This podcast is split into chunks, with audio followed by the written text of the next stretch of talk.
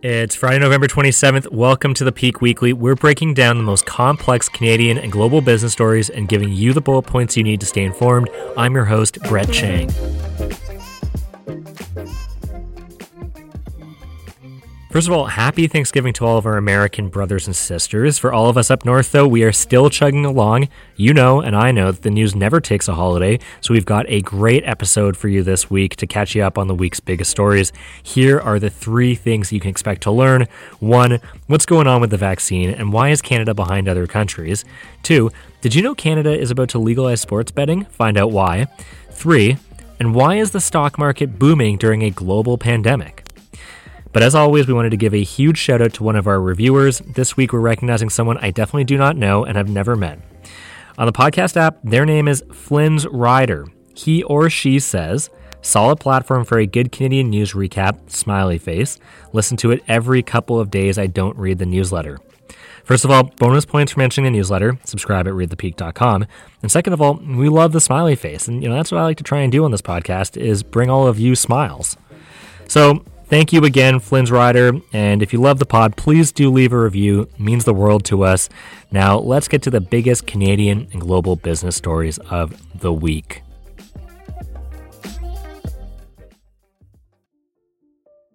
Our first story is about the rarest party drug of them all. No, it's not MDMA or magic mushrooms. It's the COVID 19 vaccine, the most elusive of them all.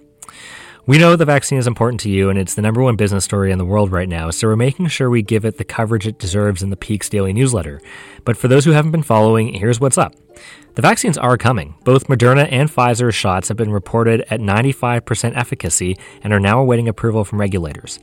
AstraZeneca also had a strong result, but a mistake in their trial is forcing them to redo some of it before they can get approved. Well, that all sounds good, but who's getting it first? As it currently stands, countries of the headquarters of companies developing the vaccines are first in line. Moderna is based in Boston, Pfizer is in New York, their partner BioNTech is in Germany, and AstraZeneca is British.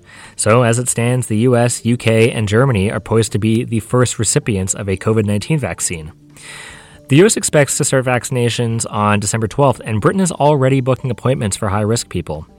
And that's great for them, but what about us? Well, I wish I had a better answer for you, but the Trudeau government has been very vague about our timeline. Trudeau said that Canada is still on track to start vaccinations in January, but how many we'll have by then is still unknown, and how these will be distributed is also unclear. What we can expect is that high risk patients and essential workers will be at the front of the line, with everyone else having to wait. The government has indicated that the reason why it's going to take us longer to get the vaccine is because we don't have any domestic vaccination production capabilities. This is a massive L for the country, and in the Peak's opinion, reinforces the need for Canada to take the onshoring of essential manufacturing much more seriously. The good news is that Canada has purchased more vaccines per capita than any other country, and while that might sound greedy, it's great for us, and so it might take longer, but we'll at least be well supplied. The COVID vaccine is urgently needed. I don't have to tell you that. Not just so we can see Justin Bieber live in 2021, but so millions can get back to work, small businesses can get back up and running, and life can return to, at least how we knew it before, normal. We know the Trudeau government is working hard to ensure Canadians get vaccinated, but we really can't stress enough how vital this is for Canada's economic recovery, and we hope they can secure a supply for us sooner rather than later. Our second story is about gambling. Have you ever wondered why you can't bet on the Super Bowl or the Academy Awards in Canada? Sure, there's Proline, but that requires you to bet on multiple sporting events and you have to do it in person. Single event betting is actually illegal in this country, and here's why.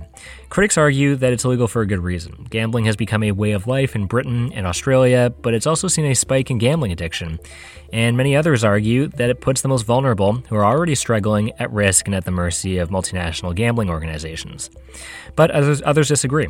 Proponents argue that billions of unregulated bets are already placed abroad. In fact, in Canada, it's estimated that $14 billion of Canadian dollars are bet on European and American gambling sites. And in many instances, this is going into the black market and criminal hands. And right now, the government has no way of regulating any of this industry or even generating revenue from this activity. So, the proponents argue that we should capture the entire space by legalizing single event betting, and that's what's looking like is happening. CBC reports that the federal government is expected to introduce legislation that would modify the criminal code to allow for single event betting. If passed, gamblers could place bets on events like hockey or football games. MPs in border towns like Windsor, Ontario have complained for years that the casinos in their constituencies are struggling to compete with casinos across the border where single game betting is allowed. The change in the US was actually prompted by a Supreme Court ruling a few years ago. Originally, pro sports leagues were opposed to the change, arguing that it may lead to match fixing, but the sight of huge profits prompted them to change their position. So, what's next for this? Well, if the legislation passes, which, since it's being put forward by the government, it's very likely to, provinces will be responsible for implementing it. That means that the way you gamble on sporting events will look different depending on where you are in the country. The Peak's take on this is that we need to find a middle ground. Yes, billions of dollars in illegal betting flows back to the black market every year, but how do we ensure the most vulnerable Canadians don't fall into the trap of gambling addiction? Our suggestion is to have government own the business just like they do with Proline and lottery tickets. Either way, the legalization of sports betting is a massive move for the government and could be the advent of an entirely new industry in Canada, so it's definitely one to watch. And our last story is stocks. They're up again, and they're up, in the words of former President Trump, huge. On Tuesday, the Dow closed above 30,000 points. That's the highest ever on record. The S&P also got super close to hitting its all-time high. The Dow, S&P, we know all these terms can be complicated, so let's break them both down. The Dow, short for the Dow Jones Industrial, is a widely watched benchmark index of the performance of blue chip, aka big corporations, on the stock market. The idea is that if those big companies are doing well, it's a strong indicator that the whole market is doing really well. The S&P 500 does something similar, but it takes the top 500 or so companies and tracks their performance. Tesla is the latest addition to this prestigious club, so belated congratulations to you, Elon. You might be thinking, how in the world are these stocks doing so well during a global pandemic that is killing millions of people and forcing millions more out of work? That's a great question, and it's one that's really tough to answer, but I'll try my best. My short answer is that the stock market is no longer a good measurement of the health of the economy. The vast majority of people don't have holdings in the stock market, and it's heavily influenced by factors unrelated to how working people and Main Street are doing. In this case, there are four big external factors driving the surge in prices. The first is politics. Investors' spirits were boosted by two things Donald Trump's decision to allow a smooth presidential transition, and President elect Biden's appointment of Janet Yellen as his Treasury Secretary. She's a figure widely respected by Wall Street as a steady hand. The second factor is day trading. Trading volume surged on options exchanges like TD Ameritrade and Robinhood. Basically, what that means is that there's a ton of people like you and me downloading trading apps and starting to invest on the good news, and that's driving prices up. Three is interest. Low interest rates continue to reduce the attractiveness of steady investments like bonds and make stocks, or what the investors call equities, a more lucrative place to put their money. And four is the vaccine, but you already know all about that. Now, that's a lot of American stuff, but what does that mean for Canada? Well, it's a great question, and in the short term, we're seeing a boom in the price of oil, which is good news for the Alberta economy, which was already struggling due to COVID 19. But beyond that, not much else. It's really good for everyone in the stock market and who have a lot of money in the stock market, but for most people, it doesn't really mean much except you might make a bit more on your ETF and on your savings. But how long will this last? It's really hard to say. The last time we reached these near record highs, the market tanked after the first wave of lockdowns. As we're getting into a second wave, it's possible we could see another sizable correction, but if you or I knew that, we would be very rich, Elon Musk, $100 billion rich, and I wouldn't be recording this podcast. Before we go, we love to give a quick shout out to an innovative Canadian success story. This week, we're featuring a really cool Toronto based company called Spiffy.